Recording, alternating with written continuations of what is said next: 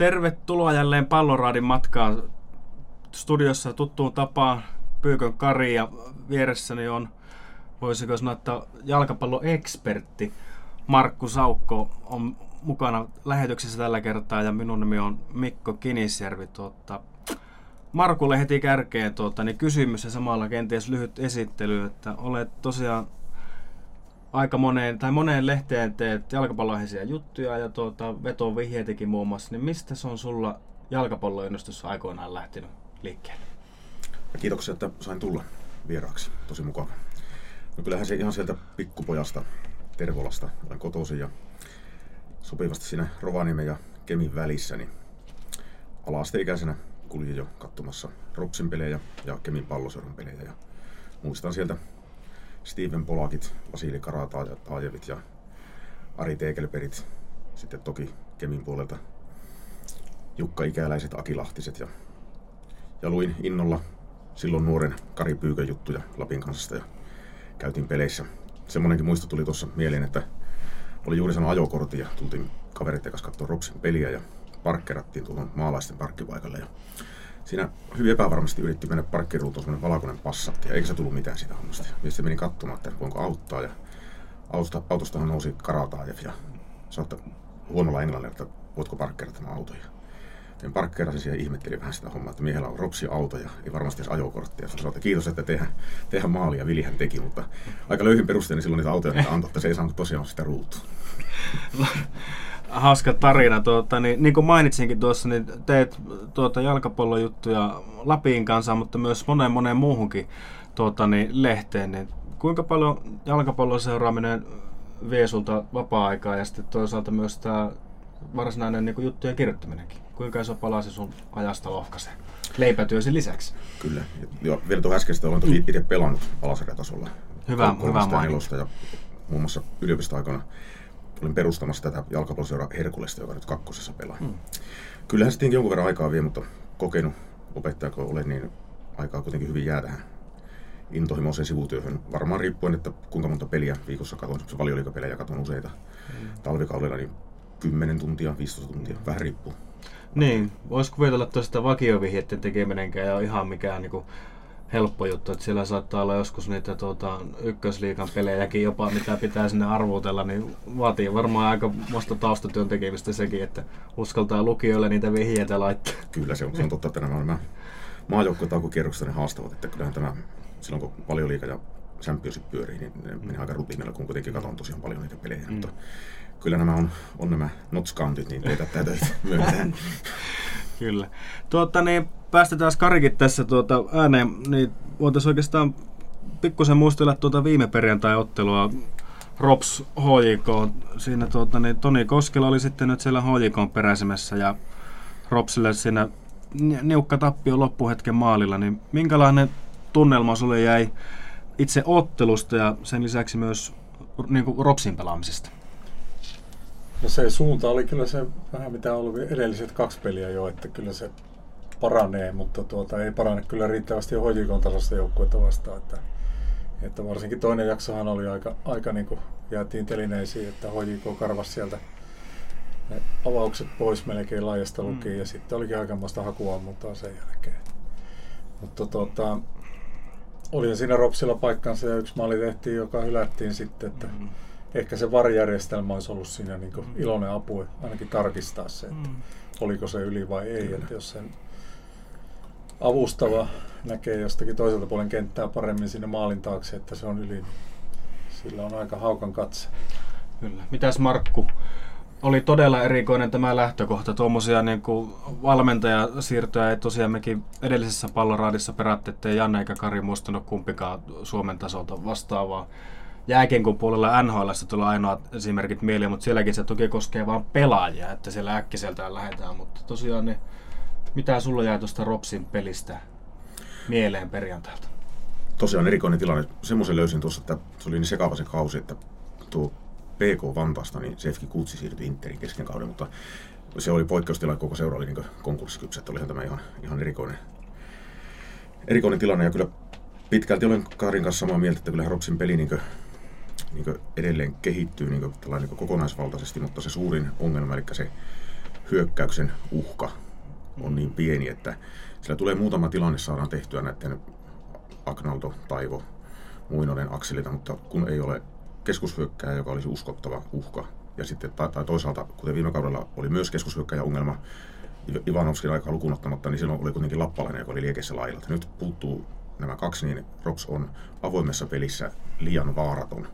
Ja, ja sitten jos mennään tuohon lopputulokseen, niin tietenkin olisi ehkä piste ollut siinä ansaittu, varsinkin jos tämä maalikin, hylätty maali olisi maali ollut. Ja pikkusen pisteisi nyt sinne vaihtopenkin suuntaan, että minusta nämä vaihdot eivät olleet jotenkin pakotettuja, mutta olisi voinut tehdä toisinkin. Eli Ropsilta katosi siinä ensin Jamas väsy, sitten Agnaldo tuli vaihtoon pienen vamman takia, niin palloa pitää, pelaajat, jotka kykenevät pitämään palloa ylhäällä, niitä ei käytännössä ollut, niin peli kääntyi niin voimakkaasti HJK:lle, niin minusta, tuo on vain minun mielipiteeni, olisi pitänyt laittaa Boris Kokko kentälle.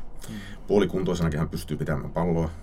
Pasi Tuuttihan tähän vastasi, että hänellä ei ollut laittaa muuta laituria kuin Elander, mutta hän olisi voinut pyöräyttää ryhmitystä niin, että olisi pannut vaikka sitten sen Alan laitaan ja Boriksen piikki. Ja Boris pystyy aina kuitenkin pitämään palloa. Eli nyt se puuttuu se peli vyöryi HJK:lle, koska pallon pitäjää pallolla puolustetaan myöskin, ei pelkästään purkamalla, vaan pitämällä palloa ylhäällä. Ja nythän, niin kuin Kari totesi, niin se oli pallo oli sen loppua ja sitten kokonaan käytännössä HJK-hallinnassa. Ja kyllä silloin tuommoinen nippu, niin kyllä se silloin maalin takoo.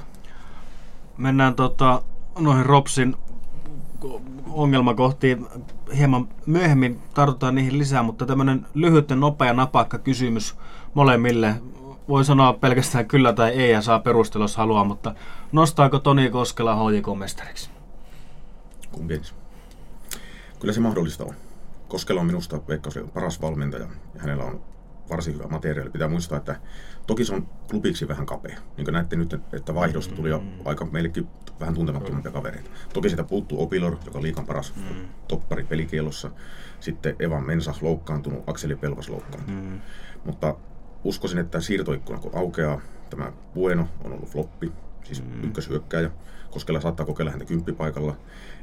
Ja Eetu Vertainen, niin kuin nyt näki, miten tuhlasi maalipaikkoja tuossa, niin ei HJK:n tuossa joukkueessa europeleissä niin voi olla niin avaava sentteri. Että luulen, että Koskela lähtee kaupoilla ja nyt on vähän eri pelimerkit käsissä, mitä Ropsissa, niin kyllä. Pidän HJK:ta nyt yhtenä suurimmasta, jos ei suurimpana. Se on kuitenkin nyt jo taas toisena taulussa. Erot on niin pienet. Kyllä. HJK voittaa Suomen mestaruuden tänä vuonnakin, että jos on alku ollutkin vähän tuommoinen yskättelyä, niin kyllä tämä niinku, pelataan loppusarjaa ja muuta, niin kyllä siellä saa yksi suosikki siellä. Kyllä. Itsekin voin yhtyä kuoroon, että veikkaan kyllä vahvasti, että HJK on kauden jälkeen jälleen kerran mestari. Mutta mennään eteenpäin. Palataan toiseen sinivalkoiseen Rovaniemen Palloseuraan. Rops on pelannut tästä niin sanotusta runkosarjasta nyt tosiaankin 11 peliä, eli puolet. Joukkoja on siellä 10. Saldo on 3 voittoa, 2 tasapeliä, 6 tappiota. Jos näitä tilastoja tässä mietitään ja sijoitusta, niin minkälaisen yhteenvedon Ropsin tästä kauden puolikkasta voi nyt tässä vaiheessa tehdä? No varmasti se on niin alakanttiin mennyt varmaan kaikkien mielestä. Tuskinpä mestari ehokkaaksi ihan nostettiin vielä talvella, kun kokoonpanot nähtiin, mutta Ropsilta on muuttunut niin paljon ne syömähampaat kadonneet tässä, mitä talvella oli nimilistalla, että siinä on ollut sen jälkeen varmaan niin valmentajillakin tekemistä, että miten tämä yhtälö saataisiin toimia ja aika vaatimattomastihan se on vielä toiminut. Mutta 4 peliä on tässä aikaa siirtoikkunan aukeamiseen, niin sen jälkeen voi ehkä jotain siirtoja tulla semmoisia, joita kaipaa ennen kaikkea sinne hyökkäyspäähän. Siellähän ne suurimmat murheet on ollut että no siinä suunnilleen. Kyllä, onhan se reilusti alakantti minun odotuksiin nähdä. Ja nyt voi oikeastaan palata sinne talveen saakka, että se menestys Suomen kapissa puolivälieriin saakka, niin se oli tietynlainen Pyrhoksen voitto, eikä ehkä seurassa vähän niin hämäännyttiin siihen, että näin nuori, tiedettiin Boriksen tilanne, että kuinka rikkonainen oli, eikä voitu millään olettaa, että hän olisi kauden alussa vielä iskussa, niin sitten oletettiin, että näillä nuorilla hyökkäjillä sitten, no Kapp on kuitenkin Kapp ja pelataan vähän rotaatiopelaajilla ja kaikki joukkueet ovat valmiita. Tietyllä tavalla se testataan ja niin edespäin, että jos Kapissa olisi pärjätty huonommin, kun se oli kuitenkin tosi hyvää tuolta porukalta, niin se ehkä tuudittautti siihen, että tämä riittää. Että kyllä siinä palataan myöhemmin varmaan siihen joukkojen rakentamiseen, mutta se on ehkä siinä tuli joitakin virheitä tehtyä. Että kyllähän niin Koskela repii ja varmaan nyt Tuuttikin repii sen, mitä tuosta irti saa, mutta tämä ei noilla oikein pysty ihmeempään. Tätä alakanttiin on mennyt, eikä se oikeastaan sitten ole, nyt sanotaanko näillä miehillä, niin ei välttämättä mikään suuri yllätys. Minkälaiseen rakoon Pasi Tuutti tuossa jäi tai joutui tai pääsi? Tosiaan viime Palloraadissakin puhuttiin, että hänellä ei niin kuin miesten tasolta ole päävalmentajan kokemusta ollenkaan. Ja nyt sitten ylipäätään nämä siirtymiset kakkosesta ykköseksi, niin mitä Markku sanot? Onko Pasilla siinä helppo paikka vai vaikea paikka, kun tosiaan mietitään, että joukkoja puolikas kausi ei ole mennyt kovinkaan hyvin? Eihän se helppo ole. Tuuttihan on ehdottomasti niin asiantuntija, tämmöisen nykyaikaisen jalkapallon todella perehtynyt ja tuntee modernin futiksen ja tietotaito siitä on valtava. Mutta sitten tulee seuraavaan, mikä on kysymysmerkki, on sitten, että minkälainen on auktoriteetti ja sitten tämmöinen karismaattinen kyky johtaa miesjoukkoja. Eli yleensä valmentajaksi, jos Veikkausliigaan nousee suoraan, niin on taustalla huippupelaajan status, jota Pasilla ei ole, tai sitten valmennuskokemusta merkittävästi aiemmin. Että Pasi tulee tavallaan niin aika puskista ja en epäile niin osaamista muuten kuin tämmöistä, että kuinka hän on niin johtaa joukkoja, kuinka suuri kunnioitus pelaajistolla häntä kohtaan. Ja sitten tämmöiset pelin aikana tapahtuvat taktiset, varmaan pelisuunnitelma pystyy tekemään hyvän, mutta miten hän reagoi pelin aikana, kun ei ole tottunut se, että hänen pitää, päävalmentaja tekee päätöksen. Sitä ei kysellä muilta, voi kysyä neuvoa, mutta päätös on tehtävä nopeasti. Ja Koskela oli juuri tässä hyvä, että kuinka nopeasti hän pystyy pelin aikana niin reagoimaan ja muuttamaan. Ja hyvä valmentaja pitää ollakin. Ja Pasi voi sitä olla, en yhtään kyseenalaista, mutta tietyt haasteet siinä heittämättä on. Ja helpompi tietenkin olisi tullut silloin, kun menee lujaa. Niin. Että silloin, kun joutuu niinkö... Pikkusen reikäisen veneen kapteeniksi. Just, niin. tuo oli hyvä puhus. Onko Karilla vielä jotain lisättävää? Silloin varmaan semmoinen 4-5 pelin koeaika tässä niin kuin henkisesti, että... Kyllä hänellekin siihen mennessä selviää ja varmaan monelle muullekin, että onko hän hyvä mies johtamaan tätä rykmenttiä. Niitä kykyjä varmaan ja taitoja ja osaamista on, mutta että todellakin se joukkueen johtaminen, niin se on semmoinen vielä kyntämätön sarka. Kyllä. Nyt jatketaan hieman näitä tilastojen perkaamista tässä ennen kuin mennään seuraavaan kysymykseen. Eli Ropsin maaliero on 7-13 ja vain sarjajumpo KPV on tehnyt vähemmän maaleja. Ropsilla on myös vähiten laukauksia. Näissä 19 pelistä on taulukoihin kirjattu 67 laukausta ja se on VPS:n kanssa liigan pienin määrä. Niin oikeastaan tässä onkin tullut jo esille sitä, että miksi näitä paikkoja ei ole saatu luotua eikä tilanteita, niin onko se pelkästään tosiaan sen syyllinen siinä, että kärkimiesosasto on ollut aika keveä, eikä niitä onnistumisiakaan ole tullut niistä harvoista paikoista kovinkaan isolla prosentilla?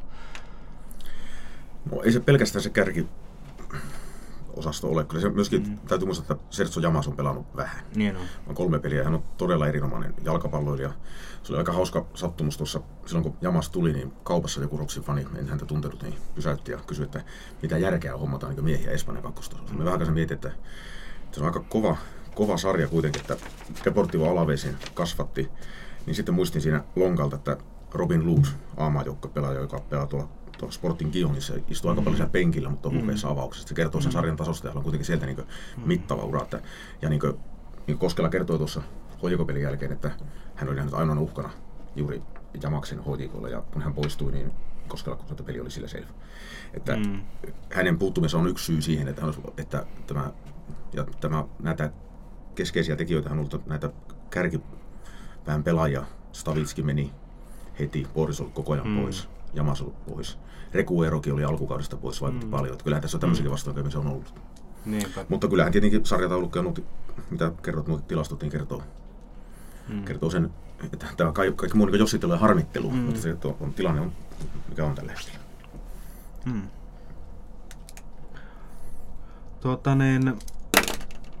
Tässä hieman tätä hyökkäongelmaa kun perataan lisää, niin yksi fakta on myös sen, että Ropsin joukkueesta ei löydy ketään, joka olisi tehnyt yhtä maalia enempää. Että nämä kaikki 7 maalia, mitä joukko on tehnyt, niin ne on jakautunut 7 eri pelaajallekin myös. Että se varmaan on yksi kuva myös sitä tilannetta, mikä on. Että ei maalintekijä nyt ei ole löytynyt, kun tässä on moneen kertaan todettu tuo kokoon tilanne, ja palataan siihenkin vielä tässä jaksossa hieman myöhemmin lisää, mutta niin ei kukaan ole tehnyt edes 2 maalia.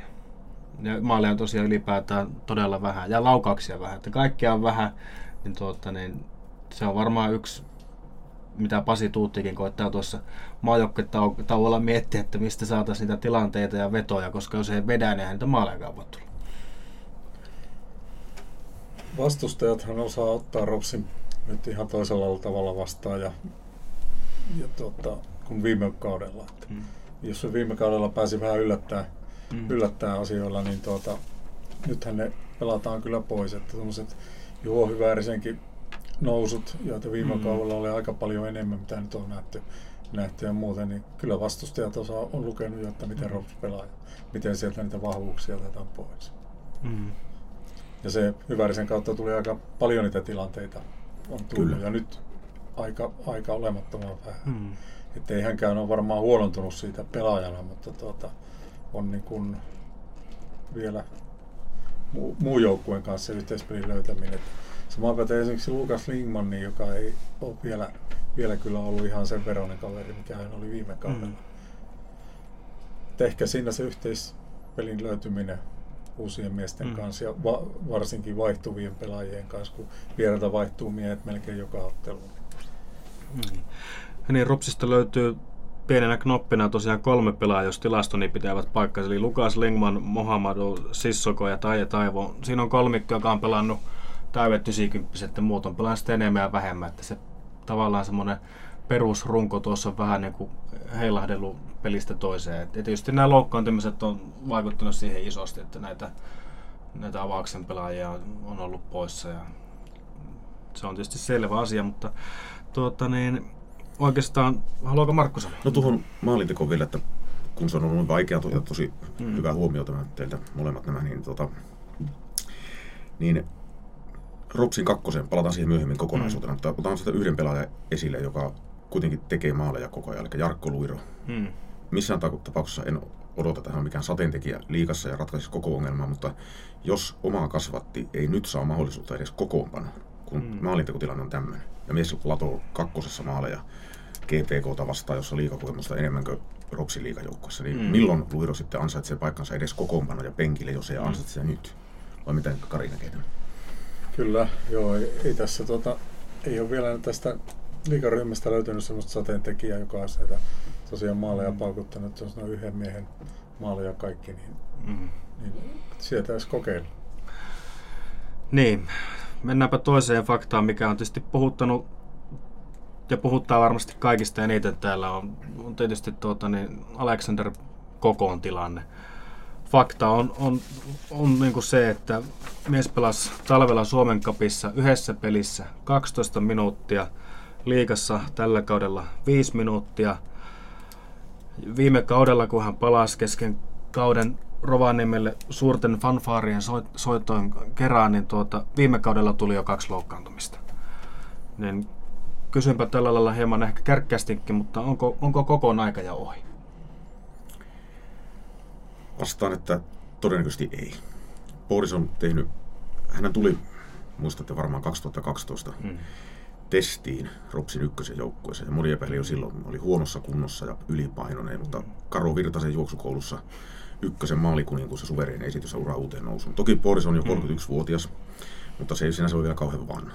Ja ei ehkä sitä tasoa, mitä 2015 oli. Maalikuninkuus 17 maali. Ehkä semmoista enää löydy, mutta hyvä Veikkausliiga hyökkääjä Boriksesta vielä tulee, jos hän vain pysyy kunnossa, pystyy harjoittelemaan urheilijamaisesti elämään, täysin urheilijan elämää, niin kyllä hän vielä palaa. Ja tärkeää nyt olisi kuitenkin, että nyt Rops hankkii uskottavan toisen kokeinen hyökkääjän. Boriksen tila on myöskin semmoinen tausta, että niin vaikka se on 15, kun tuli Eero Markkanen tuli Rellusta Ropsin penkille. Boris pelasi, silloin hän pelasi loistavasti, pikkuvaivoista välittämättä, että silloin kun joku kirittää Porrea, niin silloin hän on niin kuin parhaimmillaan. Eli uskon vielä, että hänellä on vielä näytettävä. Moni varmasti epäilee, mutta kyllä se vielä näyttääkin, ainakin kerran. Vai mitä Kari? Ikä ei ole este kyllä vielä tähän, että jos vaan paikat pysyy kunnossa, niin ja hän on niin joukkueelle sellainen henkinen johtaja huolimatta siitä, että ei ole pelannut, niin sen näkee harjoituksissaan ja sen näkee siinä koppielämässä. Niin se on ehdottomasti tärkeä kaveri edelleenkin, että kunhan vaan saa tästä jalat ja paikat kuntoon, että pystyy maaleja tekemään. Että pystyy ratkomaan pelejä yksinkin sitten, jos oikein tiukka paikka ja varsinkin jos on kunnossa. Kyllä. Ja tosiaan Borishan ei ole, tämä loukkaantumishistoria on niin kuin lyhyellä välillä. Tuossa katsoin läpi hänen pelimääränsä, niin 12-16 Ropsissa oli, niin pienin määrä oli kaudelta 13, oli 18 peliä ja silloinhan Virtanen säästeli häntä näihin Cupin ratkaisupeleihin, että oikeastaan tämä loukkaantumis, tämmöiset vakavammat hommat on tullut vasta sitten tämän ulkomaankeikan jälkeen ja siellä Australiassakin oli Jetsissä siis häneltä muuttui leukaluu, että se ei ole tämmöinen perinteinen loukkaantuminen, että ehkä tietty semmoinen, kun monet fanitkin on siihen palannut, että Bourista ei olisi pitänyt enää ottaa, niin eihän Ropsin seurajohdolla ollut mitään muuta mahdollisuutta ottaa Kokko. Jos olisi mennyt johonkin toiseen liigajoukkueeseen, niin se olisi lynkattu nivat ja kumppanit saman tien, että silloin ei voinut tietää ja se historia ei ollut ennen tätä paluuta, niin loukkaantumishistoria ei ole ollut muuta kuin tämmöistä pikkuvammaa, että pelimäärät on kuitenkin ollut aika isoja. Että se on vähän semmoinen niin kuin myyttinenkin juttu, se hänen loukkaantumisherkkyys. Nyt se on totta ja realismia valitettavaa, mutta ei se aikaisemmin ole ollut. Niin, mietitäänpä sitä tilannetta, mitä hieman tuossa edellisessäkin jaksossa pohdittiin, että jos Kokko on sillä lailla terve ja pelikykyinen, heinäkuun siirtoikkunassa hankitaan vielä kovaa kärkipelaaja, niin mihinkäs, ja kun mietitään, että siellä on vielä tosiaan nuoret Niklas Jokelainen, Matias Tamminen, Sampo Ala, niin jos yhdellä kärkipelaajalla jatketaan, niin mitäs tälle Jokelainen, Tamminen, Alan kolmikolla sitten tapahtuu? Löytävätkö he tiensä Ropsin kakkosesta sitten, koska peliminuutteja varmastikaan enemmälle kuin kahdelle hyökkäjälle siinä löydös. Jos Kokko ja mahdollinen uusi hyökkäjä tuohon mukaan tulee, niin peliminuutteja varmaan kuitenkaan kaikille riitä, jos terveenä ovat. No toi Vesa Tauriaisen johtama Rops 2 varmasti käyttää tämmöisiä pelaajia heti hyväksi, jos mahdollista. Ja jotenkin tuo Sampo Alan paikka, onko se vielä sielläkään, että ainakin sunnuntaina kotiottelu PK37 vastaan vähän kertoi, että ei riitä oikein eväät vielä. Että se ehkä se P-poikien SM-sarja olisi nyt paras paikka hänellekin ehkä kehittyä ja saada niitä paikkoja. Että eilenkin tai sunnuntaina jäi hyvinkin puolitiehen ne asiat, mitä mallintekijän pitäisi tehdä. Että. Täysin samaa mieltä, joka Kari otti hyvin kiinni. Ja tietenkään ei tässä nyt lähdetä omaa kasvattia niin mitenkään niin lyttäämään, mutta nuoren pelaajan olisi hyvä jossakin vaiheessa uransa niin dominoida omalla tasolla. Siis, ja se olisi nyt tosiaan siellä B-potissa ja sitten jonkun verran pelejä Ropsin kakkosessa, mutta Sampolla on vielä esimerkiksi perustaitotasossa on vielä puutteita. Pallo karkaa helposti, vähän louhikkoinen kosketus. Valtava potentiaali, fyysiset avut hyvät, vahva, mutta pitäisi tehdä maaleja siellä B-ssä. Ropsin kakkosessa, että missään nimessä voi olla jopa vaarallista, että Veikkausliigassa liian nuorta pelutetaan, joka häviää niin fyysisesti joka tilanteen. Niin ei minusta ole, vaikka tuohon kysymykseen, niin se paikka on siellä, missä on taso. Ja näiden, mitä liigaryhmässäkin olevan, niin niiden taso on monen on siellä kakkosessa. Kakkosen ykkösen välimaastossa ei Veikkausliigassa ainakaan joukkueessa, joka mestaruussarjan paikasta pelaa. Niin, Sampo Ala itse asiassa, kun häntä tuon HJK-pelin jälkeen jutteli, niin hän siinä kyllä sanoo, että haluaa pelata mahdollisimman paljon ja pelaaminen kehittää. Mutta toki nämä reitit on hänelläkin monet, että se ei välttämättä tarvitse olla nyt se Veikkausliiga, missä hän saisi pelata mahdollisimman paljon. Että kenties se farmiseura ja PSM olisi... Ihan P-poika. Niin, nimenomaan 17-vuotias. Mutta otetaanpas tässä semmoinen tärppi. Tähän Kokkoon on saatu käsiteltyä vielä. Siis uskoa riittää, että hänestä apuja on ja aika näyttää, tuleeko heinäkuussa vielä se toinen kova kärkimies siihen kirittämään vanhaa kunnon seuralegendaa, mutta kaudesta on, tai runkosarjasta on pelattu puolet, niin, kysynpä teiltä seuraavaksi, että kuka on ollut Ropsin paras pelaaja? Vaikka kausi on ollut ohdakkeinen, niin onko joku noussut selkeästi teillä sieltä esiin? Kyllä. Ja jatkokysymyksenä, kun olette nimenneet teidän mielestä kauden parhaan pelaajan tähän asti, niin kuka on se positiivisen yllättäjä? Ja voi antaa kyllä, että se on se sama kaveri, mutta voitte sanoa kaksi eri pelaajia. Joo, ei ole sama. Paras pelaaja minusta Mohamedou Sissoko. Rutinoitunut, meritoitunut, kova CV-toppari. Ei ole ehkä ollut henkisellä tasolla sellainen johtaja, mitä kuviteltiin, mutta pelillisesti niin jäätävän hyvää topparipeliä. Ja sitten se yllättäjä on niin pelipaikallaan, kun se on oikeainen topparina, niin Atte Sihvonen. Erittäin miehekkäästi on pelannut topparina ja nyt täytyy sitten valmennuksessa olla viisautta. Vaikka se ratkaisu voi olla vähän kipeä klubilaina Kalle Katz penkille Rops 2 mukaan. Minun omassa topparijärjestyksessä niin Sissoko on ykkönen, Sihvonen kakkonen, Samuel Olapisi Rops 2 menee edelle. On vähän niin kuin nuori opilori, ei nyt niin talentti, mutta paljon fyysisyyttä. Ja Kalle Katz on ollut muutama hyvä peli, mutta pallollinen pelin epävarmuus. Ja sitten kun se joutuu paineen alle, niin on vaikeaa. Että nyt kun hän oli klubipelistä pois, niin ja Sihvonen Sissoko oli kyllä todella hyvä tuossa pelissä. Ja joutuu tekemään paljon sitä duunia. Nythän puhutaan, mikä on tärkeintä puolustajille, kun HJK paino päälle. Että nyt Kalle Katsilla ja monesti nuorilla toppareilla, modernilla toppareilla nostetaan aina esille tämä pelin avaaminen, pallollinen taito, mutta pääasiahan on puolustaa omaa maalia. Ja siinä nyt on nämä kaksi, mitä tässä otettiin esille, niin on minusta se avaava topparipari Liigaropsissa. No, mun mielestä niin maalivahdit voi sanoa, että ne on niin onnistuneet nyt tätä kauden vanhetessa vielä lisää, kun tuo Rekuero saatiin töihin, niin aika monta tärkeää koppia on ottanut. Eikä Siskoskikaan pelannut huonosti siellä alkukaudesta, että hänkin otti monta tärkeää torjuntaa. Että varmasti niin liigan kovimpia maalivahti kaksikoita, mutta että onko se sitten heinäkuun jälkeen, kun siirtoikkuna aukeaa, että taitaa olla Siskovskin sopimuskin semmoinen, että se päättyy siihen. Siinä. Suurin yllättäjä on muuta, samoin kuin Markku sanoi, niin Atte Sihvonen Eiffistä, ykkösestä, niin kehittynyt koko ajan ja pelaa kyllä tosi jämerästi, että ihan jos nyt ura jatkuu menoa, niin ihan ammattilaistoppariksi johonkin muualle kuin Suomen liigaan. Kyllä. Tosiaan, niin, jos leikitään semmoista leikkiä, että oli sitten jonkinnäköinen urheilutoimijohtaja tai päävalmentaja, niin kun heinäkuussa tosiaan ikkuna aukeaa, jos ja kun sieltä 3 Kaanan pelaajaa on tulossa, mutta mihinkä, se on tietysti kysymysmerkki, mihin he tässä niin kuin loppukauden aikana vielä voi asettua, mutta jos mietitään muuta, niin mille osastolle te, jos saa kuvitella, että pelimerkkejä olisi käytettävissä, niin mihin pelipaikoille te tekisitte hankintoja Ropsiin ja miksi? No se hyökkäyksen keskushyökkääjä on niin ehdottomasti se tärkein hankinta mun mielestä.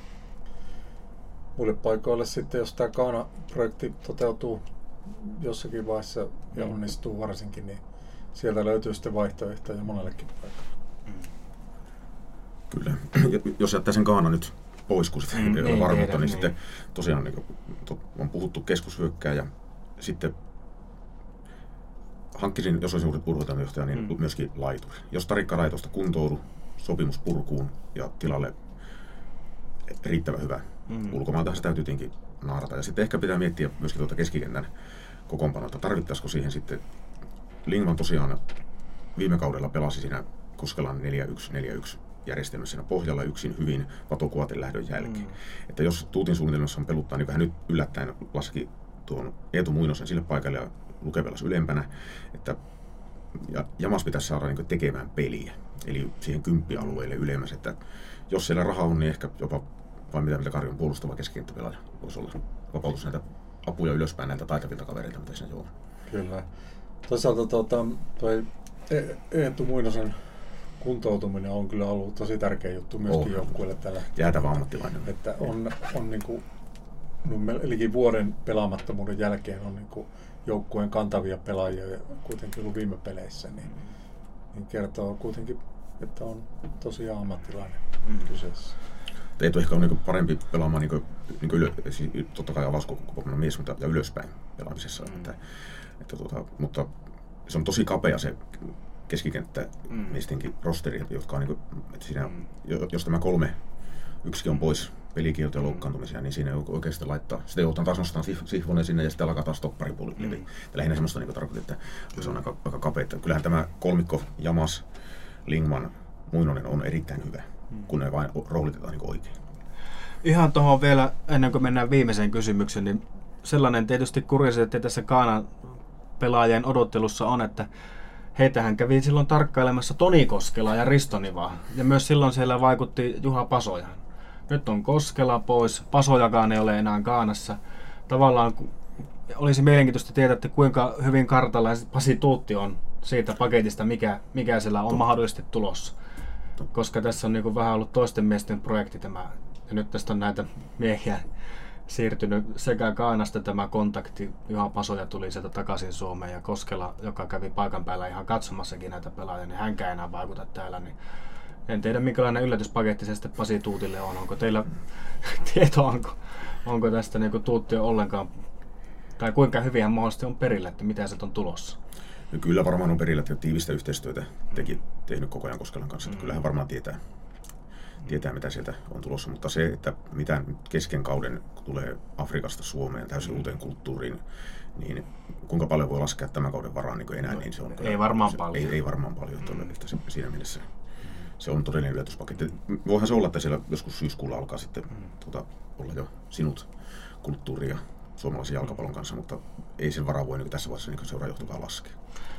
Valmentajan vaihto toi ehkä yhden uuden kuvion myöskin eteen, että jatkuuko tämä HJK-yhteistyö sillä leveydellä, mitä se on ollut nyt viime kaudet, että sieltä on näitä nuoria kavereita saatu tänne tosiaan oppii ja osasta on tullut oikeinkin hyviä pelaajia, osa on vielä raakileita, mutta onko tämä kuvio nyt jo käsitelty vai jatkuuko tämä?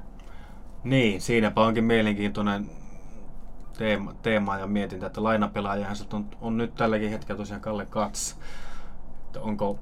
Pitäisikö periaatteessa ehkä jäädyttää tilanne, että ei välttämättä ehkä sieltä suunnasta nyt enempää oteta apuja, ettei tule sitä täysin sitten semmoista niinku heittomerkeissä tämmöistä farmiseuran leimaa tässä nyt sitten vaikka yhteistyö ja välit on kyllä varmasti erittäin hyvä. Se tietysti vastaa sitä, että Koskela sinne päästettiin, toki kättä siellä Äkä-Riihellä pisti taskuun myös, mutta välit on lämpimät, mutta onko ne kohta jopa ehkä liiankin tiiviitä? Niin hyötyähän siitä on varmasti molemmille ollut ja on varmasti jatkossakin, että kyllä Toni varmasti auttaa entistä seuraansa. Totta kai siinä pitää olla sellainen maltti, että ehkä nyt kun tätä Rops 2, kun ajattelee, ja siellä kun käy näitä nuoria HJK, otetaan nyt Henrik Ölander, niin eihän sielläkään niin eroutu, että voiko HJK-status olla semmoinen, että se vie niin heti suoralta kädeltä oman niin nuoren pelaajan. Ja nyt ei saa liikaa katsoa niitä 20, kun vielä nuori futai. Että siellä on tämmöistä, Luiro jo mainittiin, mutta joku Jaakko Vihanta ja erittäin hyvin pelasi eilen muun muassa. Niin että onko järkevää ottaa HJK:sta samantasoista, se pitäisi olla selvästi parempi kuin oma. Että nyt siellä on aika paljon semmoisia, jotka ei koskaan ollut edes liigapenkissä pelissä edes penkillä, Eero Paukku, tämmöisiä. Että, ja kun on nähty, kun näitä on tullut tänne näitä siis edustuksen pelaajia Rops 2, niin ei sillä mitään sateentekijöitä ole siinäkään. Kakkonen on kova sarja. Että, ja Rovaniemellä on paljon hyviä junnuja, että se signaali, että aina tullaan Helsingistä ohituskaisesta ohi, niin se ei ole välttämättä paras mahdollinen omille pojille. Mennään viimeiseen kysymykseen. Nyt kun tässä kuten todettu, niin runkosarjasta Ropsin osalta on puolet pelattu ja tilanne ei ole mikään kovinkaan valoisa. Toki kesätauko tai maajoukkuetauko tässä on pojilla päällä ja pieni paussi, mutta kun pelit jatkuu tuossa 18. päivään, niin siitä sitten syksyyn mennään. Niin näettekö te, että Ropsilla olisi vielä mahdollisuudet nousta 6 parhaan joukkoon ja sinne ylempään loppusarjaan sitten loppusyksyksi? No on varmaan mahdollista, liiga on niin tasainen edelleenkin, ettei tässä ole kukaan niin kuin vielä karannut keneltäkään oikeastaan. Että jos KPV rupeaa voittelemaan otteluita, niin tästä tulee tosi tiivis liiga vielä tätä menoa. Ja aina valmentajan vaikutukset toki vaikuttaa asioihin aina suuntaan ja toiseen, mutta yleensä niin positiivisesti. Että voi olla, että siinä on siihen kuutospaikkaan pyrkimässä moni muukin kuin Rops. No, ehdottomasti siinä on matkaa vain 5 pistettä. Ja jos nämä, mistä on tästä puhuttu, näitä hankintoja ja ennen kaikkea Boriksen kuntoutumista toteutuu ja peli jatkuu samanlaista kehittymistä, niin ilman muuta Rops taistelee siitä, että mitään ei ole vielä hävitty eikä menetetty. Mutta niin kuin Kari sanoi, että toisaalta myös se peräpää on lähellä. Ei tässä ole semmoista Helsingin IFK on yllättänyt kaikki. Se ei ole todellakaan mikään heittopussi. KPV:lläkin on voitto eilen. Niin Vaasan Palloseuran tilanne nyt näyttää aika aneemiselta, mutta muutoin kyllä siinä on taistellaan paikasta mestaruussarjaan ja myös sitten siellä, jotka jäävät tähän haastajasarjaan, niin kyllä sielläkin kovat skapat tulee. Uskotaan ja toivotaan, että Rops on siellä ylemmässä jatkosarjassa ja mestaruussarjassa. Siihen on kyllä täydet saumat. Palloraati pitää positiivisen hengen yllä ja niin kuin asiaan kuuluukin tietysti täällä tosiaan pieni tauko tässä on peleistä. 18. päivä kesäkuuta sitten Rops matkaa Lahteen. Veikkausliigapelit jatkuu ja Palloraatihan palaa sitten samalla viikolla asiaan, kun on Lahti-peli saatu pelattua. Ja sen lisäksi myös mielenkiintoinen juttu heinäkuulla Ropsin europelit. Siinä on saatu vastustajakin sitten arvottua, niin palataan asiaan, kun tiedetään mihinkäs Ropsi kesällä matkaa ja miten maaottelutauolta on sitten peli saatu Lahtia vastaan pelattua. Oikein paljon kiitoksia mukana olleille ja palataan asiaan pari viikon kuluttua.